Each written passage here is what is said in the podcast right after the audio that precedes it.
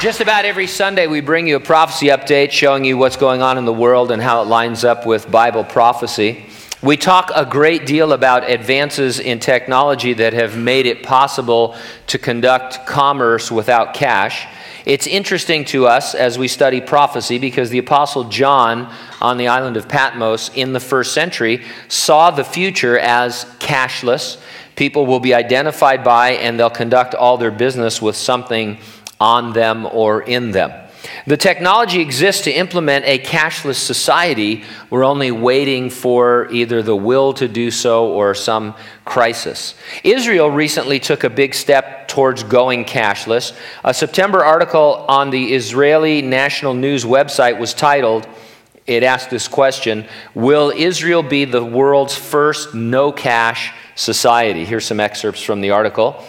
The government on Tuesday authorized the establishment of a committee that will examine ways to eliminate cash from the Israeli economy. The committee will be chaired by Harel Locker, director of the Prime Minister's Office, the PMO. Cash is easily passed from individual to individual. Transactions using cash can take place without supervision. Not so electronic transactions. With modern computers, banks can keep tabs on how much people deposit into their accounts and how much they withdraw, while credit card companies have up to the second records of how much people spend. Members of the panel will include top staff from the Israeli police, the tax authority, chairman of the government authority on money laundering and terror, the Bank of Israel's income and payments director, state attorneys, office officials, and more. Officials in the prime minister's office declared that around the world it is recognized that cash is a key element of the illegal economy and money laundering. It allows a wide gap between reported and actual income with the corresponding effect on tax revenues. By eliminating cash, the PMO said it will be possible to expand the tax base and prevent money laundering. The committee will study the issue from all its perspectives and make recommendations. A columnist for the Huffington Post in a separate article wrote this. He says, Cash may be on its way out. No one knows if physical money is in its twilight or just very late in the afternoon. It's getting there, though. Much of this is because of technology.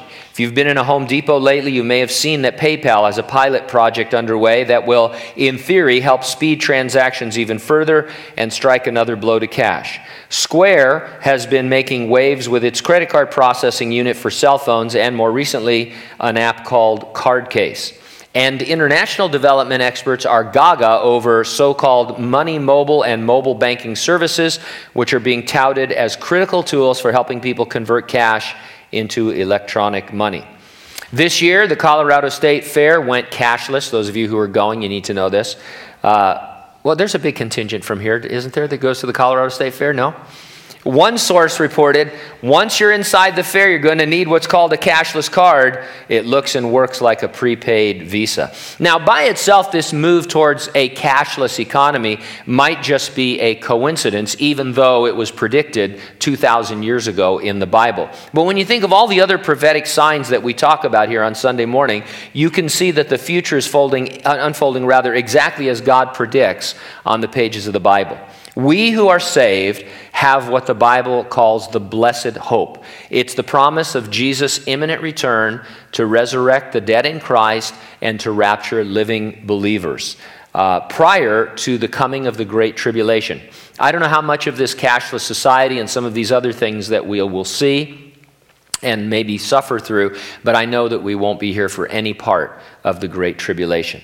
Are you ready for the rapture? If not, you need to get ready and stay ready and keep looking up because, ready or not, Jesus is coming.